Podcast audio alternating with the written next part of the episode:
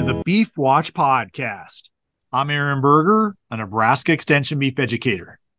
For today's Beef Watch podcast, we're going to take a break from our usual format of discussing Beef Watch newsletter articles. Today, we're going to discuss a recent research project conducted at Utah State University in the Department of Applied Economics. And Dr. Ryan Feuz, as well as Logan Haviland, are those who've worked on this project. Thanks for joining me today, guys. Glad to be here. Thank you. Thank you. Well, why don't you just lay the groundwork for us a little bit about this project? We're going to talk about livestock risk protection today and an analysis you did looking at coverage length and looking at what would be optimal in terms of a contract selection. Uh, you did that going back over 20 years. So, first, give us a little background around the project. Why did you do it? And maybe also just a little bit of history on livestock risk protection insurance so folks can understand what the product is today versus what it was when it initially was launched. Perfect. All right. Well, this project on our end started oh, a couple of years ago, I'd say. Logan uh, joined us here at USU as a master's student in applied economics. Uh, he was looking for a project, looking for an advisor. I had recently uh, started working on some risk management topics with my role as a uh, kind of an extension economist in the area. And LRP was something I was attracted to. We have some cow calf producers out here in this region that I think it's a particularly good product, well suited for them.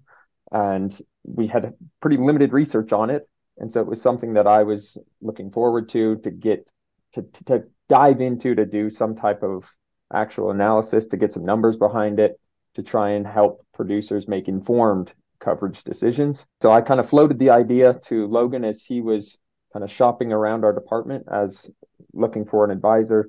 Uh, I told him this would be one topic that would be of interest to me and that I thought he could do some good analysis for. Uh, Logan agreed, uh, and we set off on kind of this journey that we're ongoing. Logan just finished his master's degree, graduated this uh, past May, and he's going to be starting a PhD. And as he kind of working towards starting that PhD, we're trying to finish up more research on this side. So we're kind of an ongoing project that we're excited about, but I'll kind of let Logan dive into the specifics of the, the paper that you the reference that we published in the Western Economics Forum that discusses coverage length level, kind of the optimum contract strategies that that we looked at. Yeah, and just to uh, kind of explain a little bit more of what the the livestock risk protection program is, it it started quite a while back, back in 2003, and one of the things that makes it really unique for a lot of producers who want to manage their risk is before that they were kind of limited to uh, a few other options. Mainly people would use futures contracts. And while they worked really good they you didn't really have as much flexibility in how many head you would insure. You always had to meet that special that contract amount that 50000 pounds for feeder cattle.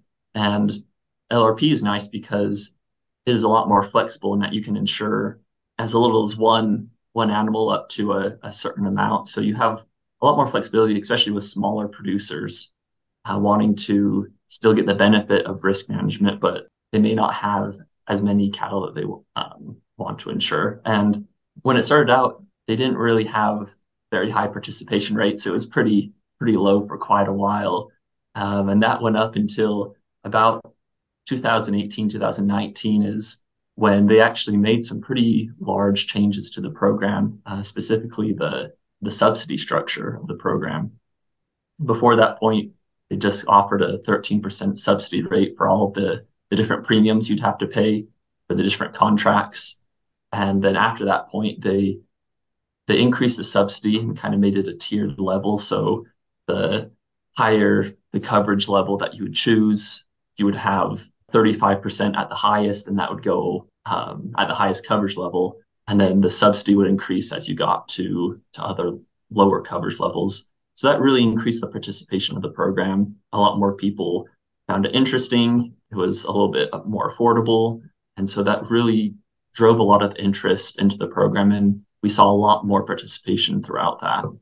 With our study, we were looking, as you mentioned, at that different coverage length and coverage level with the LRP program, you can have contracts that range from 13 weeks up to 52 weeks. And so we kind of subdivided our analysis with those different coverage lengths and then also with the different coverage levels ranging from 70 to 100% covering of that price. So tell us more about the analysis. Obviously, you got data going back 20 years. How did you break down the analysis? And again, for people who like to find the paper, they can go online and find it. But just give us a broad overview, kind of how you broke out your analysis in terms of looking at uh, what contracts have historically paid, which ones haven't, and just how you looked at that over time. Yeah, we looked at the different lengths and levels and we grouped them into the different lengths were, were easy because they have from 13, we looked at the 13, 17, the 21, 26, and the 30 week lengths. Um, those were the ones that have been most offered. Those were the ones that producers were most using. So we got those and then further subdivided those into the different coverage levels that we had, five different levels. Um, we kind of connected them with the different subsidy rates that were offered. So you'd have a, a coverage length level of a, a 13.1 would be a, a 13 week contract that was at that lowest coverage level percent, the 80, around 80 to 85%. And then that went up to uh, a, a 13.5, that would be a 13 week contract that would offer a about a 97 and a half to 100% coverage level. So we, we kind of subdivided all of the different, all that data that you said pretty much was 20 years worth. It was, it was quite a lot. And we were mainly looking at which contracts were, were optimal. And the way that we kind of defined that optimal contract was something that would offer the the highest probability of a positive net return. Um, that was one aspect of it, and then we also wanted to see which contracts offered on average the highest net return. So that's kind of the way that we were defining what was optimal in those different contracts that we had, and we went through and did our analysis and had some pretty pretty good results again that paper that you mentioned um, people can look at it more online to see the exact details of it but we found that a lot of people were were already choosing the contracts that had that higher coverage coverage level those that you know the market would only have to to dip a little bit and they would be able to to get that indemnity payment. Um, and those were were generally more optimal than not. But we also found some really interesting findings with with the different levels in different months, certain uh, coverage lengths, different weeks were more optimal than others. Usually at the beginning of the years, end of the years, we had a lot more of those optimal contracts we found. We found those more optimal contracts at that lower uh, coverage lengths and more toward the middle of the year, kind of that May to August. Uh, more of those optimal contracts we actually found were those longer lengths, more of the 21 weeks, the 26 weeks, and 30 weeks, which was something really interesting that we found. So, as you think about the results, you broke it out by month. So, basically, you've got a January through December, you got the length of the contract, and then you got the level of coverage. Those are kind of your three three variables.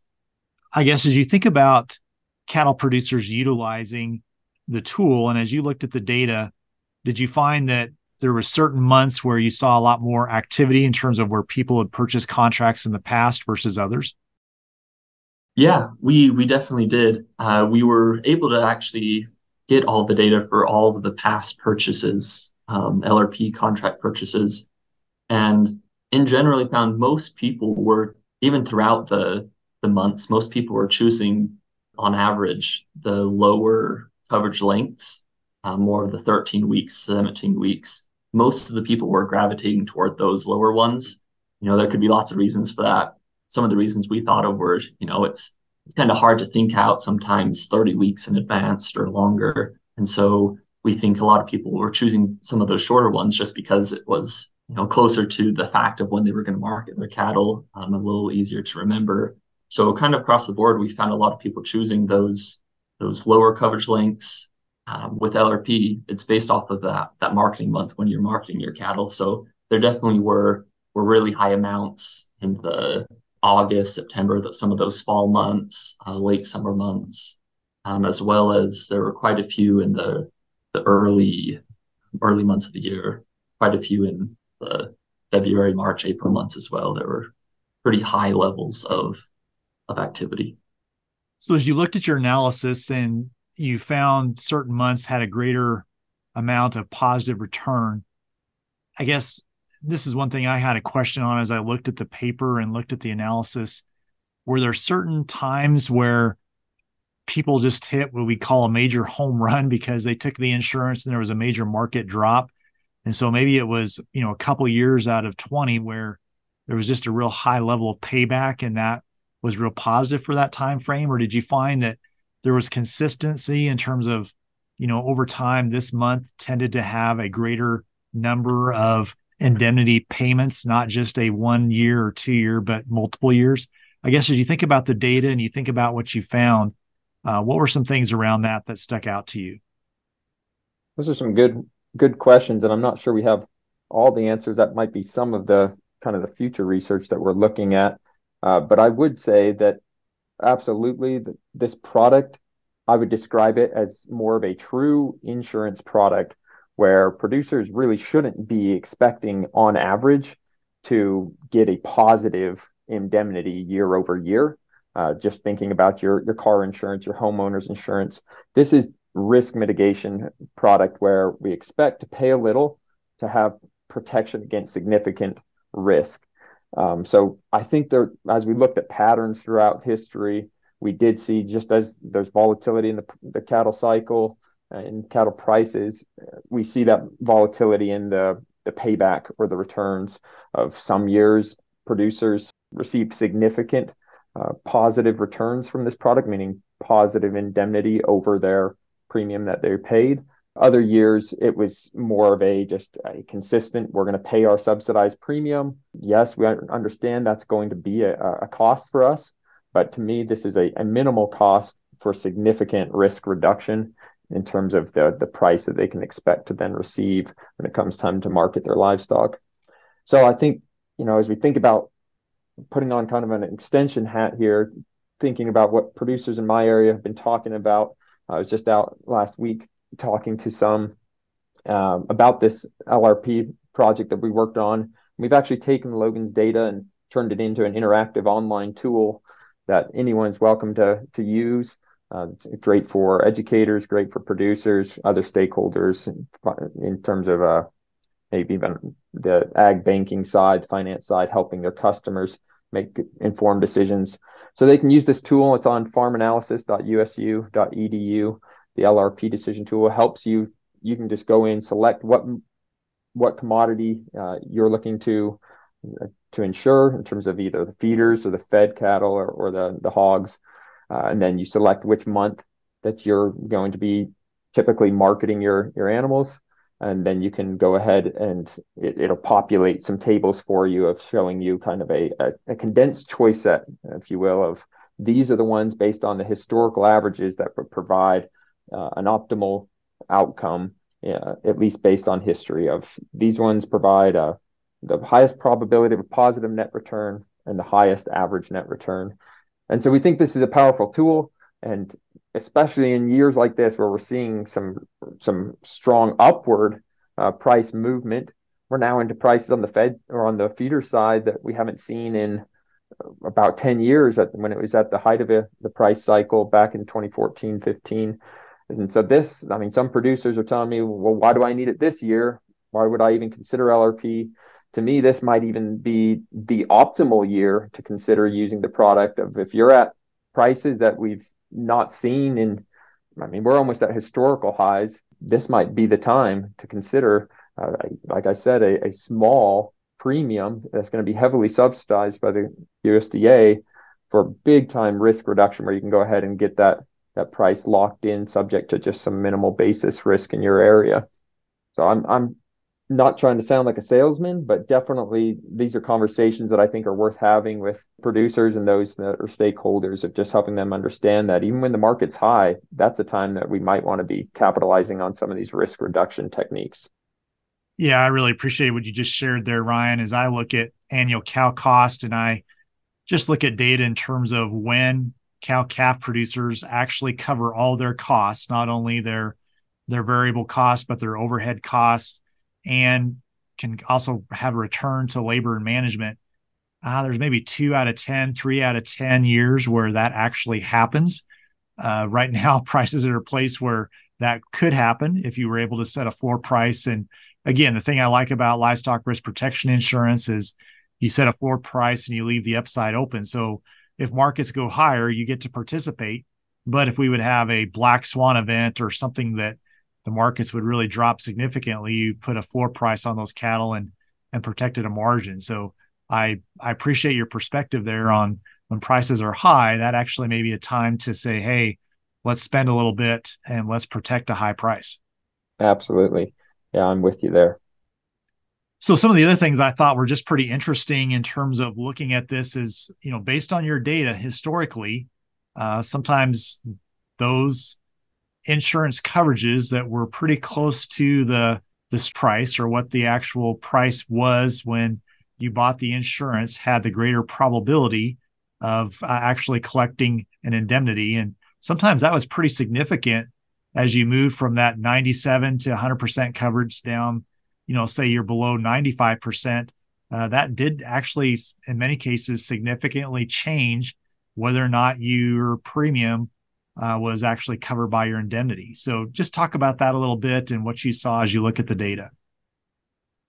Yeah, that's a really good point. And we did see there was quite a significant amount that going from, as you mentioned, that you know that coverage level of a five that has you know about 97 to 100. The four is pretty much that 95 up to that 97 percent. Once you you know get past that, you see quite a kind of a drop off, and a lot of that we saw was was stemming from you know how much that market you know that market volatility that we've been talking about that you know sometimes you do have these really really drastic events where the price really goes down and drops. But most of the time, you know, it's markets very volatile going up and down, but mainly we see most people being able to get that indemnity payment, that positive net return in that 95% and up, especially in the, the 97% and higher. That's where you know, the vast majority of those optimal contracts were found. And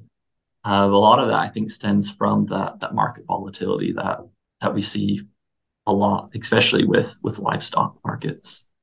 And I, I would just add, Logan, also that I think it's important for those that are looking to participate in this product to understand what the pricing is based off of. And I'm talking about when they the USDA puts out the contract offerings and it's going to give you a oh this is the expected ending value well, the, because those prices are based off of the feeder cattle index, it closely monitors or mirrors the the futures market. That's what that index is based on. And so I think when we talk about futures, we usually use the word efficiency, that the futures market is efficient. And I always describe that as meaning that it has everybody's sum total of expectations and information that's already out there is kind of cooked into those prices. Futures markets will be bid up and down based on expectations and current events and news. And so I think that's a lot of what we see is that, especially as you're getting closer, those shorter contract lengths combined with the higher coverage levels, it's kind of to be expected that we're not going to see large drops uh, if the if the market truly is efficient. And then it comes back to, as you mentioned, Aaron, the those kind of black swan events or other large unpredicted events that would need to take place to drop us into a range where we're going to get indemnified at those lower coverage levels. And something I'd like to circle back to also, which ties into this, Ryan. Obviously, the longer the length of the contract and the closer you are to the futures price that was traded uh, for near the day when you buy the contract, the more you're going to pay for that option or that that insurance because it's based off of options really is how it's valued and so the longer out you are and the closer to the price you buy the more the cost of the insurance will be and also the less subsidy you'll get for buying the insurance absolutely the usda is very smart at making these as, as they price out these contracts and they understand risk reward and they're going to understand that if you want higher coverage levels that's going to require uh, added premium. If you want security for longer lengths of time, that's going to come with added premium. Uh, and then uh, obviously that subsidy is worked into the structure as well. So one of the things I think that kind of challenges me a little bit in just looking at your data and this may be something Logan you're going to work on in the future, but as we think about risk management, and Ryan, you mentioned this earlier, and I appreciated this. You know, the purpose of insurance is that you hope you don't need it. You don't buy home insurance, you don't buy car insurance thinking, boy, I hope I get to collect on this. It's, you know, to protect you from a catastrophic event that could really be detrimental. And as, you know, as I think about your data and just thinking about also, you know, you mentioned the 97 to 100% coverage, 95, basically 90 to 97. And then underneath that, as you think about the cost of the insurance, and you also think about, uh, you know, where does this fit for a producer? How do you think about that from a risk management standpoint where maybe I spend a little less money for the insurance because I buy insurance that's a little uh, less cost, but maybe not as much coverage, but then still protects me against a catastrophic event. But maybe I'm able to buy that insurance, you know, maybe twice in terms of the premium I would need to pay versus buying something that was more expensive. How do you think about that? How do you think about that as you looked at this data? Well, I do think that we are going to look more into the cost. That's one of the things that we're hoping to add to our online tool to help that make to be a little more clear for producers using the tool is not just present historical average returns, but help them see, you know, also historically this is what it would have cost the producer kind of out of pocket. So hopefully we can, as we kind of fine tune our tool and continue on with our research, we're going to get that cost kind of uh, more upfront, more transparent. But as I think about it, as I've talked to, to producers, I think that LRP, the great thing about it is when we talk about other risk management tools for producers on the, the price, the output side, as Logan mentioned, it's been futures, options. The put contract has been the, probably the most compared risk management tool to LRP. But producers, I think, are would be well served, especially our smaller ones, to understand just the benefits that come with LRP in that it is a government backed program that is going to be subsidized to premiums.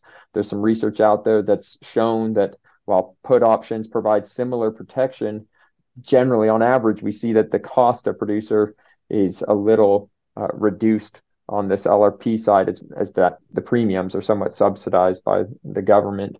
Um, it makes it a lot more affordable, helps mitigate that kind of that cost up front, and then obviously provides excellent price protection.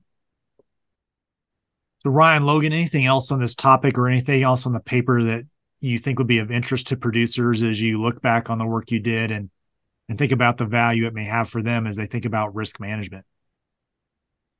Yeah, I would say one of the uh, one of the things that we also tried to make sure we stressed in that paper is that these these are based off of you know historical data. We're not saying that this is you know going to hold forever.